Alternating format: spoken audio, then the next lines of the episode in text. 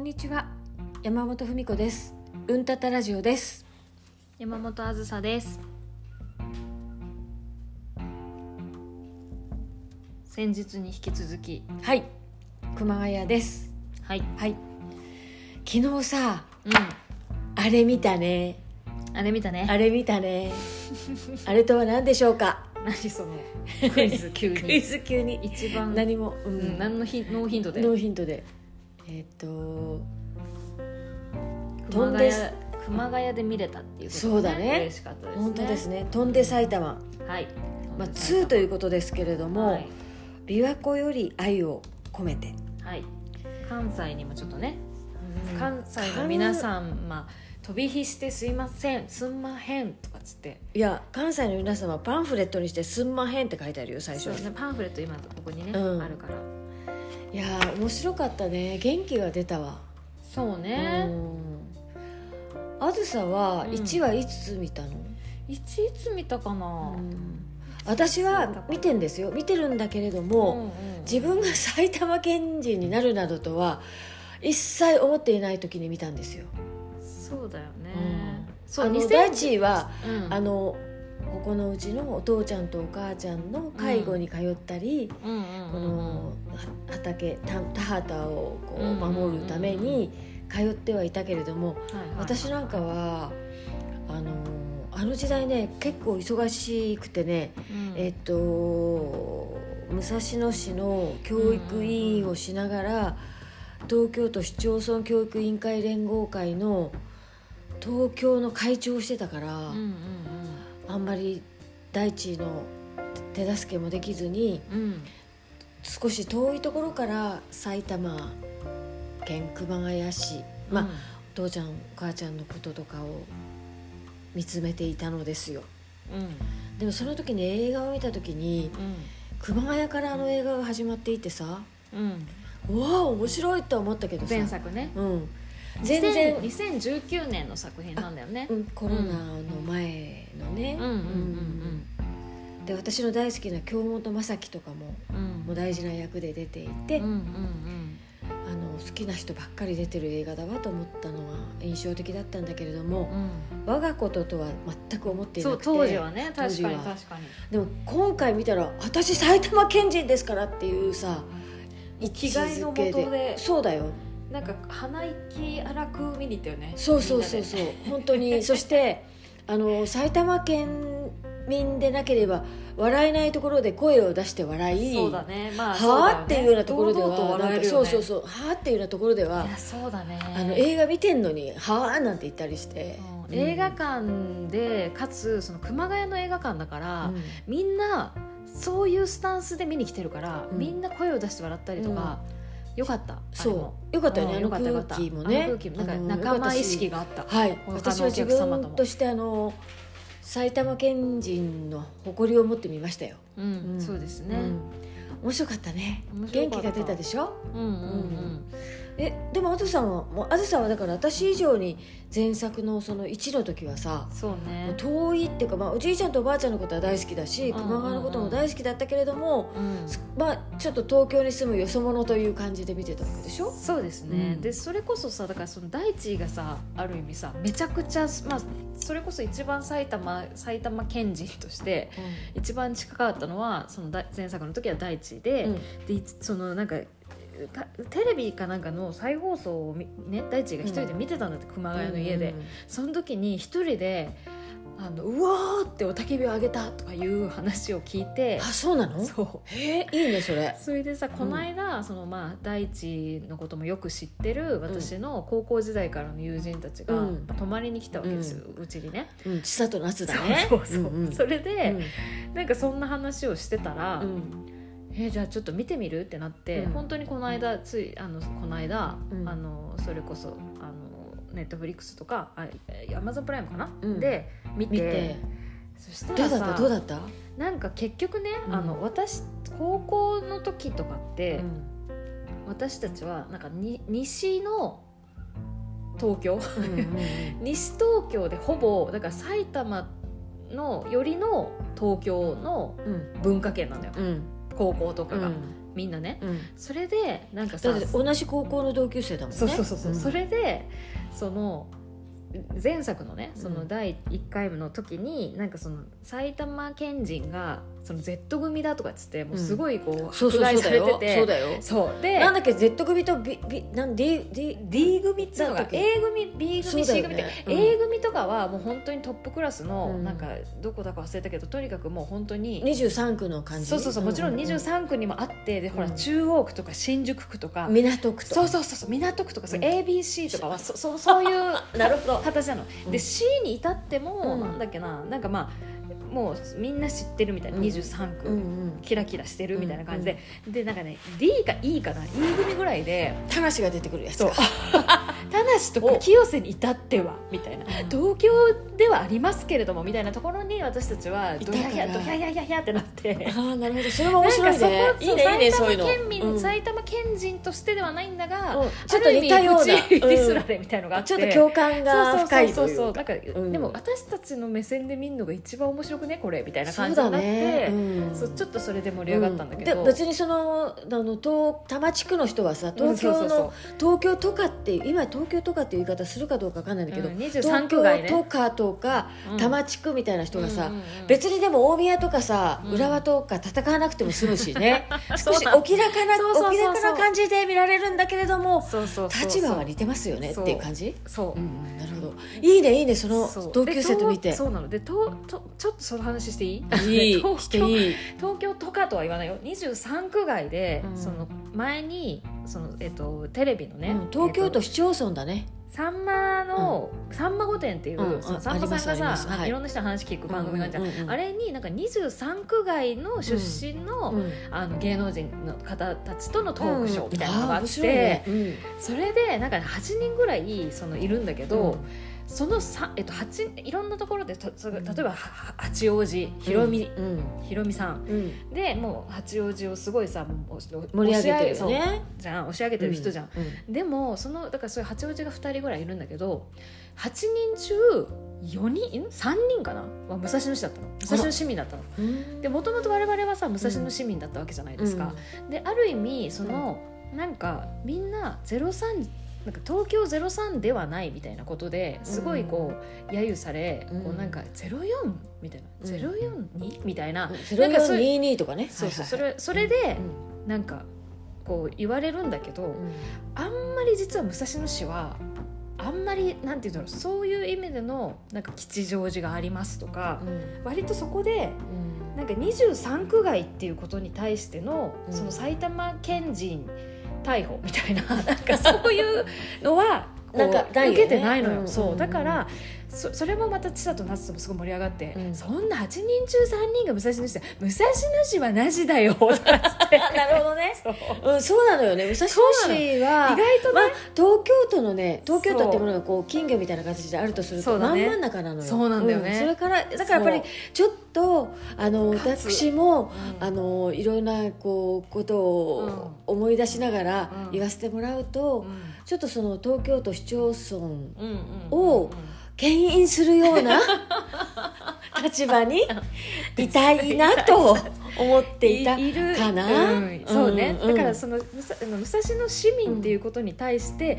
卑下する必要はっていうか卑下あひげはないよ。する必要ないし、うん卑屈になることが全くなかったから、うんなんかそうそれでそうなの。でねあのなんだっけなえっ、とえっ、と名前忘れちゃったな。えっ、と武蔵大和うん。市出身のえっ、とストーンズの子かな？武蔵大和ごめん。調べて。それ武蔵村武蔵村山の隣にあんのよ、うんうん。ちょっと待ってくださいね、はい。キムタクのモノマネする子ああはいはいはいはい。い石井くんかな？へえでその人も出てたんだその「さんま御殿」に。そうそうその子が、でその子がだからめっちゃ河合くんだ ABCZ のああはいはいはい河合くんはいはいはいはい。が武蔵山、ん？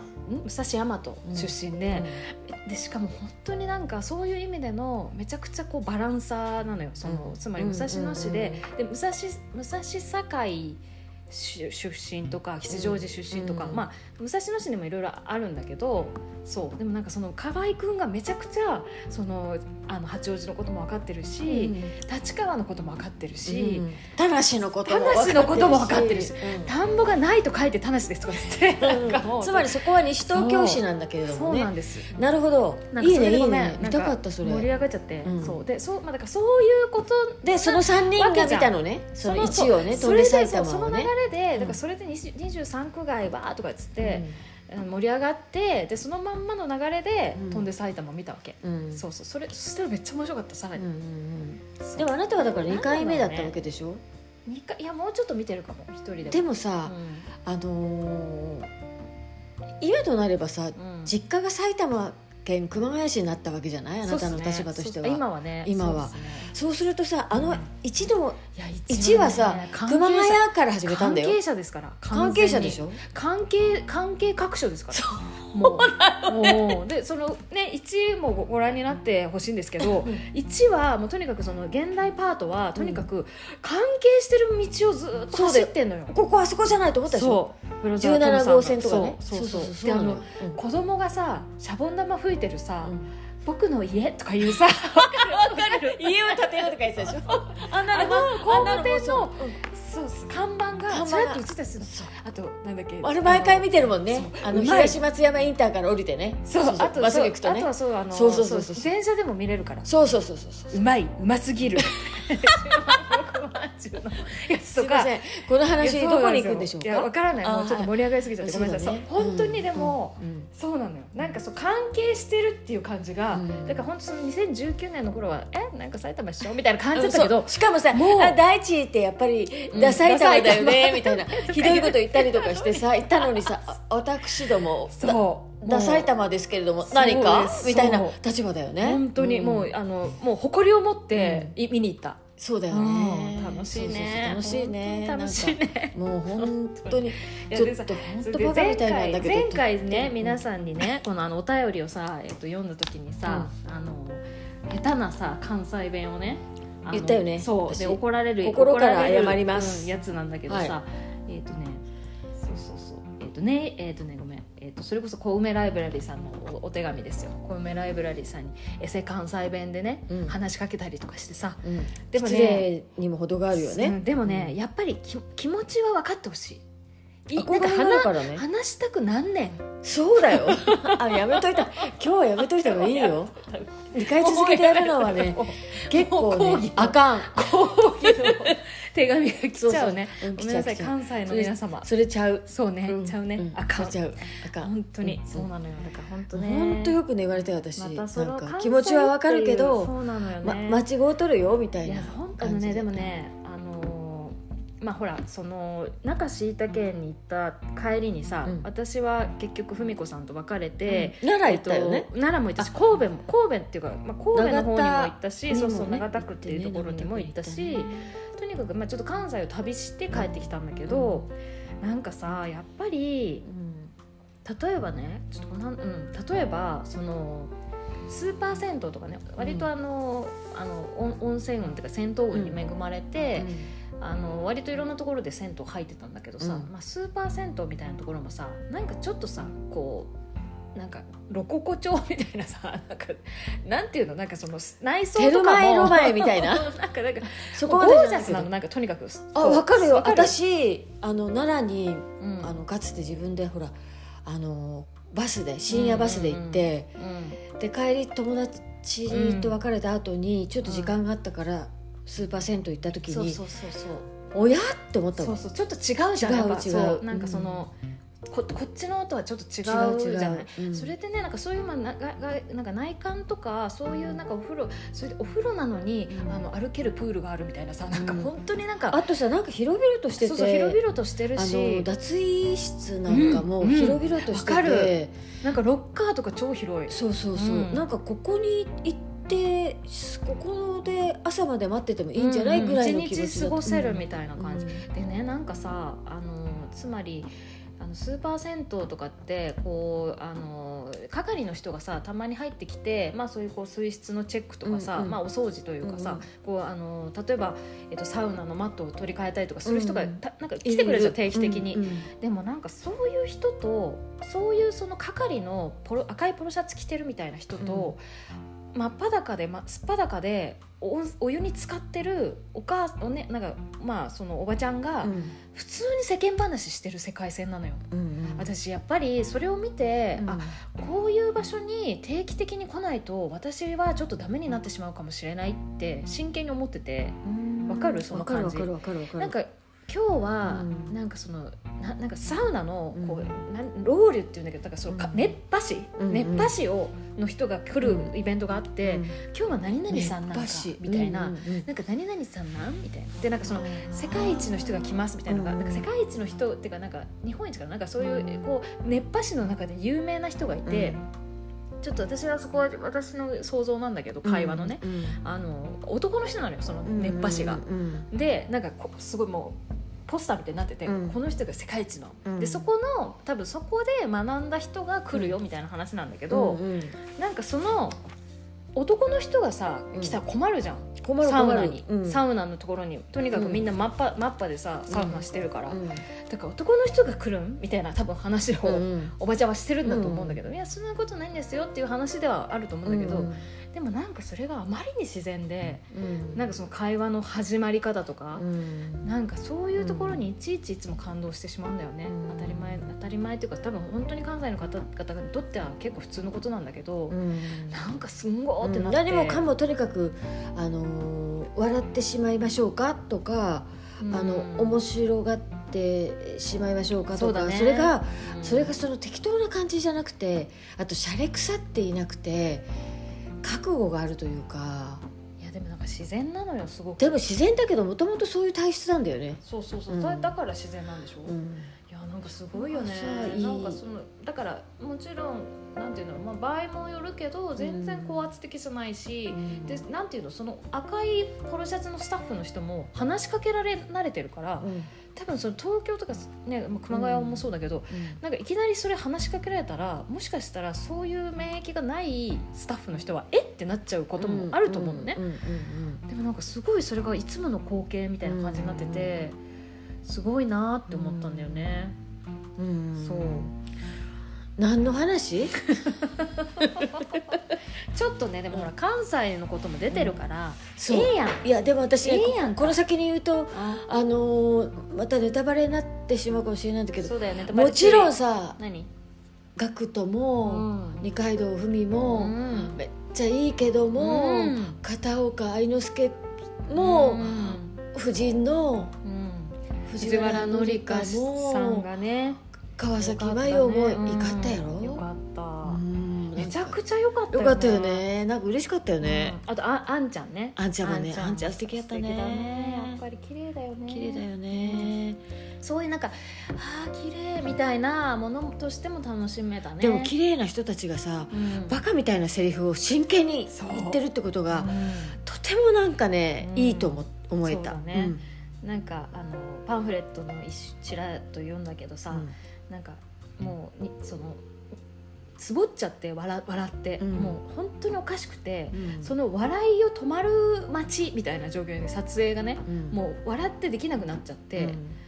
ちょっと二階堂さんの笑い止まり待ちですみたいな状況になったって書いてあって、えー、そう。でもそういう楽しいよね。で忙しかったのにね、うん。よくね。本当に本当だよね、えーちょっとあのぜひ見てください。はいそうですね、うごめんね。私が話取ったけどいい？いいよ。飛んで埼玉。だってこれ以上やるとさ 私またガルルってあんたに言われるから、う。んあんたそれってネタバレじゃないって言ってそう。そう。もうあさんまり話させない方がいい、うんうん。そうそうそう。でも本当にそうなんです。すごいあのね。うん。満を持して見に行ったね。っていうことで。よかったね。はい、でその帰りにさ。あそっちの話する？いいよ。その帰りにさ、うんうん。大地とさあずさとさ、うんうん私と3人でさ、うん。ホルモン焼きっていうのあれは、うんうんうんの店に行ったでしょ、うん。あの70 3歳のお母さんがやってねるや、おかみ。まあとても素敵な人でね、素敵な人だったね。なんか大地がそれこそね前に連れてってもらったんだよね。そうそうそうそう。それでなんか連れねあの、うんうんうん。ここ行かないって言ってくれて、うん美味しかっでたね。熊谷ってねあのホルモンねうん。名物なんよ。熊谷ホルモンっていうぐらいですからね。そうだから私でも実実はさ初めてじゃない？ホルモン行ったの。うん。ね。うん。美味しかったね。美味しかったね。ぱ肉がさ新鮮なことが大事だよね。新鮮だし。あそこでやだってさばいてさばいてるっていうそうあそこからだから、ね。あのいろんなその各地熊谷の熊谷のい何軒かのお店におろしてる。卸してるらしいよ、うん、なんかねそういうつまり本当に飛んで埼玉みたいな一夜だったわけあのお互いみんなそれぞれさ昼間は仕事してて、待ち合わせして映画見て、ホルモン焼きって、まあよかったでしょ？そうだね。いやだからあれ飛んで埼玉やんと思ったわけ。うん。あのとホルモン焼きまで含めて含めて飛んで埼玉だったなと思って。うん私なんかその映画見ただけだったら別にいいじゃない。うん。日本中が関西になってもうてもって思って。ああまたこれネタバレ、うん。すいません。あのお便りいきますね。お便りいきます、えー、ネイラクさんからです、ネイラクさんも2回目かな。ありがとうございます。ちょっとね間が空いてしまっていただいてからあの改めて読ませてもらいます。すっかり秋になりました。寝る前にお二人のお話を聞きながら眠ってしまっている時もあったりどなたかもおっしゃっていたようですがえー母と娘の会話でも「ありがとう」を言い合える関係というのはとてもいいなと思っています。昨日何食べた？のお話私も大好きです。あずささんのブログにもありましたね。あのシーンよくわかります、えーお料理のシーンもやっぱり好きです。シーズン2も録画して見ています。あんまりドラマは見ないんですが今の殺伐とした明日何かを何が起こるかわからない時代に人を人を思いやる気持ちおもんぱかる言葉。大切なことをいろんなあごめんなさい。大切なことをこんな大人になって教えてもらっているように思いま思います。忙しい毎日ですが体調を崩されませんようにうんたったラジオ楽しみにしています。ありがとうございます。ありがとうございます。あのねネイラクさんはね、うん。私より10歳以上若いんだけれども、うんうん、ね私のお姉さんみたいな人。なんだかわかるよ、こわかる。の文面で。でしょ、うん。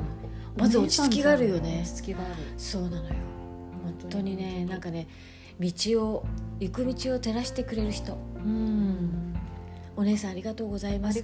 若くて素敵なお姉さんありがとうございます。ありがとうございます、あのーねあの、うん。ちょっと私がその昨日何食べたを好きすぎるあまり、あのね、つまあ、通常会でも行ってですしかも中さんにも言うっていう、うん。あの中さんのところに中椎茸園に行ってもさえうん。昨日何食べたの話をするっていうことで、あの禁禁止令が出てるから。ああそうそうそうそう。そうなのよ。そう。でもいいのよあいいのよそんな禁止でも。禁止令ってか、うん。でもでもねやっぱりね、この時代にうん。あのーあの名優2人がうん。このテーマで演じてくれてることってさ嬉しいよね。やっぱ一番大好きあの二人でしょ、うん。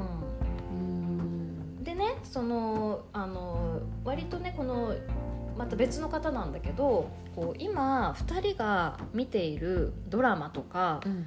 まあこう本とか、うん。なんかやっぱりそういうまあね散々もうあの飛んで埼玉の話はしてたんだけど、うん。まあ、見た映画とか、うん。なんかそういうものをあの教えてほしいですっていうような声もあるんですよ。うんであのとんあの昨日何食べた以外にも、うん。おふみさんは熱心にコンコンクールあの今のシーズンうん。で見ているあのドラマがあるじゃないですか。はい。えそそれあゆゆりあ先生の赤い糸。うん。うん。それはあの菅野美穂が、うん、あのひ主人公なんですけれども、つまりさ「ビバン私たちが大好きだった「ビバンの主人公だった堺雅人さんの夫人でしょ？うんうんうんだから役割分担ができててそれ終わってきっとね、うん。もうその間はもうあのーもう何ヶ月もうん。あのモンゴル行ったモりね。ンゴル行ったりっていう堺雅人さんのことを支うんうんえて、うん。お家ををね守っていたうんうんうん菅野美子さんが、うんあのバトンタッバチして。トンタッチしてこれをはいなさってるんだけど、うん。もう印象はうん。日常未満なのよ。うんうんうんなんかでも私ももしこのような事態になったらうん。同じ決断をするなーって思いながら見ていたり、うんうん本当に人生ってさそんなにこう一定ではなくてこうあるべきみたいなものでもないし、本当にいろんなことが起こってうん。うんだから面白いとか、うんうんだから美しいとかだからこう風景がうん。豊かになるっていう感じなんだけどさ。うんうんまあそれをさあのもうちょっとありえないような展開になっていくんだけれども本当にこうリアルなんだよね。うんわかるわかる。わかるよ。うん本当いいいいやっぱりいい役者さんだよね。菅野美穂って人は。うんうんうん。うん。あなたは、あ私ですか？うん。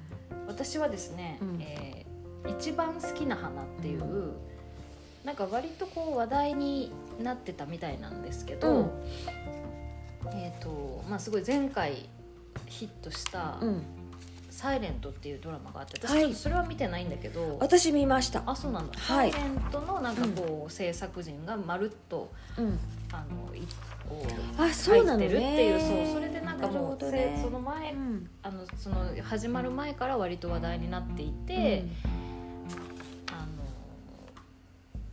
ちょっと見てみるかっていうので、あの続けて見てるいいね。ものなんだけど、うん。なんかそれはねなんて言えばいいんだろうな。なんか問い問いの置き方がうんすごくこう新鮮でうん。あの、まあ、いろんななんて言うんだろうな。こうまあ本当にわ若若手若手って言ったらいいのかな。なんかその脚本家の方がうん。すごくその「サイレントでめちゃくちゃこう評価を得てるんだけどなんか、まあ、ぐさぐさくるなんかものもあるんだけどね。うんあのただなんかその問い置かれた問いに対してうん。他の人と話したくなるみたいなドラマなんだよ。ねドラマってそれ大事じゃない、うんうんあのー私ドラマを淡々とこう一人で見てたりするともうそれはそれで楽しいし、意義もあるんだけど、うんうんうん。あの例えばあの昨日今日とあなたとうん。ドラマの話してさ「でねえねこうこうこうなのよ」って言ってまたちょっと触り録画してあるもの見せたりしてさうん見てもらったりしてさそうするとまたさ全然変わってくるのよ。うんうん。その意見が入るね。感想がね、うんそれうん。大事だようんうんねうん。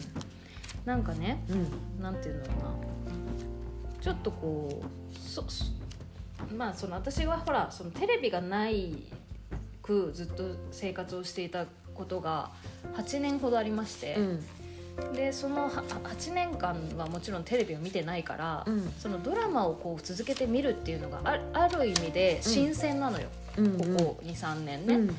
でテレビがあって録画してじゃあ来,、週も楽しみだねみたいなこと自体がとてもなんかウキウキワクワクするようなものなんだけど、うん。やっぱりさずっとこうテレビと一緒にまあ文子さんとかもそうだけど、うん。生活していると、まあ、文子は違うんだけど、なんかその制作に対しての批評っていうか、うん。なんかわかる？そのなんていうの作られ方とかうん。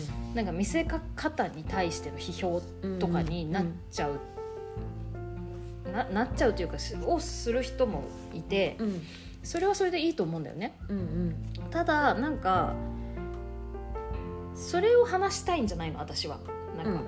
そのそのそれがすごいなんかなんうまく言えるかわかんないんだけど、うん。なんかせそのこの一番好きな花っていうストーリーの中でうん。問われていることに対して、うあなたはどう思ったっていう話をしたいんだけど、うん。割となんて言うんだろうなやっぱりこう作られ方とか、なんかチャレンジングなものでもあるから、すごくそのなんかストーリーが不自然だったり、うん。なんか持ってき方が、うん。なんかこんなことあるみたいうんなことがむ無理があったりそうそうそうみたいな普通に考えればね。そう。うん。思われ思う人もいいるっていうか、うん。まあまあそれはそうだしわかるよ、うん。でもなんかドラマの楽しみ方ってもちろん人それぞれだしそういう見方をうん。して、なんかししないでほしいとかそういう意味じゃなくてなんかそこのなんていうのかな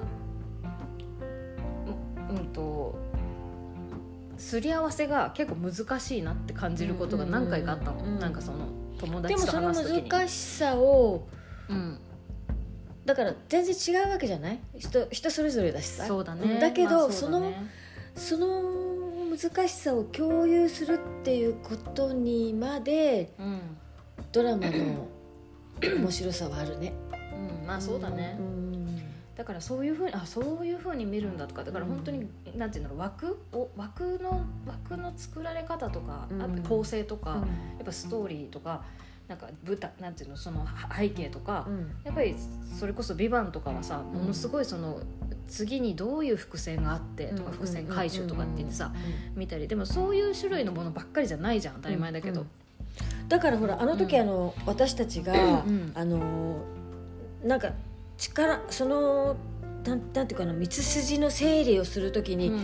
あのお力を貸していただいたあの、うんうん。無限まやかしっていう YouTube の,、うんうんあの大島康興さんと脚本家のうん。高野湊さんのうんうんうん。番組っていうかそのポッドキャストだね。ポッドキャストがあったでしょ、うんうんうん。で私はね実はその、ユリア先生の赤い糸は、あの大島康興さんの、うん。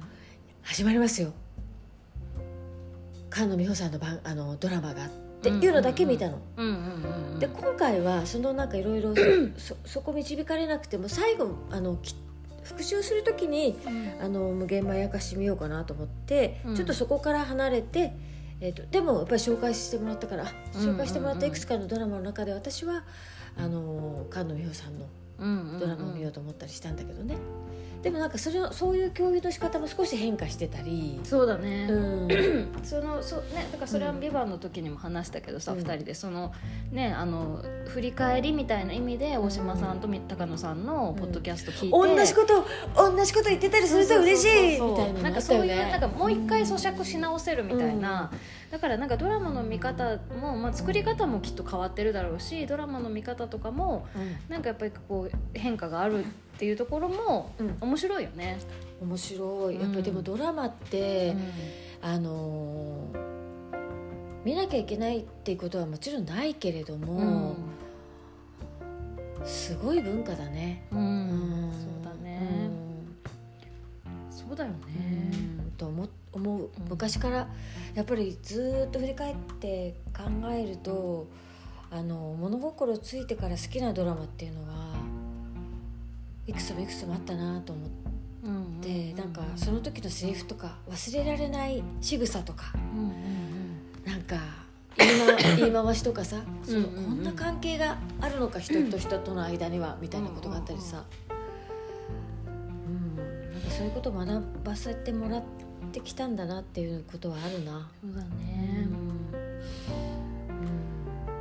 そうだね。なんか全然違う話なんですけどうん。うんすいません。あの 踏み虫社で新しいうん。紙物を作りましたよ。紙物っつってもねあれなんですけれども。私ねうん。それに関しては、実はものすごく思い入れが強くて、うん。あの私には3人そのだから手元で育ってくれたっていうか、あずさと梢と しおりがいるでしょ。うん。その人たちがやっぱりあのひととき天才だったわけよ、うん天才少女。天才少女、うん。もう一瞬なんだけどさうん。すっごくいい絵を描いててその絵だけ持ってたわけ。うんうんでその絵をなんか生かしたいなと思ってそれは生かしたいなと思ったのはもちろんあの3人のことでもあるんだけどそういうものを持っている人の何かこうヒントをうんうん。こう提案したいみたいな気持ちがあったので包装紙を作りました。ラッピングペーパーですね、それを実現させたって話をうん。ねしようとしているんですけれども。はい。あのあずささんさブログにも書いてたよねなんか。ちらっとね。ちらっとね、ううん。でもあれのことだよね。でも一つのきっかけはそのえっとマーケットにうん。持っていきあそこで扱いたいっていうことがあったからあずささんの勢いってすごいよね。あの、うん。今年のあれ何月だっけ？8月？何の話？ブックマーケット。あブックマーケット7月です、7月の20 7何日かな。月の時もうん。あのそれに向けてものを作ったり、うんうんうん。今回もそのあのああっていう東京アーアーブックフェアに向けて、うん。ものすごいものすごいタイトなスケジュールでうんまたあのデザイナーの柴田祐介さんを巻き込み巻き込み巻き込み巻き込んで。そうですね、うん。そうですね。うん。印刷までしてもらっちゃったからね今回は柴田さんに、だよね、すごいよね柴田さん。でも柴田さんってすごいねやっぱり A3 で A3 サイズで、うん。えー、とクラフトちょっとね茶色っぽいものと白地のものの6でも種類うん、でも作ってもらったんです。白地のやつもさなんかし後ろか裏側がツルツルなのとザラザラ違うそうだね。違うんだよね、うんうん。でも紙の面白さっていうことにうん目覚めている人って好きだよねああいうもの。そうだね。まあそれそうなんです。よ、うん。だから11月の2425で、えっ、と清澄白河リトル東京で行われた東京アーブックフェアっていうのに、うん。あの合わせて作ったんですけど、うん。で販売したんです、うん。でなんかその1枚いくら3枚いくら6枚いくらみたいななんかその、かいも枚数が多ければ多いほど、えー、とちょっとお得になるみたいなものなんだけど、売れたもんねやっぱり。あ、う。ん、全然関係ないのに。でこれ私が小さい頃に描いた絵の放送紙なんですよって言うと「ええー!」とか言って、うんでそれをまあなんか今回はそのあのうんうん。ちょっとテスト的にね、うん。まあ、サンプルとして作ってみるみたいなうん、なん感じで、かねだからいろんないろんいろんな人のうん。子供に限らず例えば、うん。うんもしかしたらあのこもうこの世から旅立たれたうん。じいさまやばあさまあー。の絵なんかも残っていたとしたら、そういうものを何かに生かしたいっていうことを思いついたのは今年の結構私大きなことで、それを実現させてくれたのはあの本当にあのあずささんだったり柴田祐介さんだったりなんだけれども、あれよかった。うんよかったよね、うん。ねなんかねこその放送紙もあの、う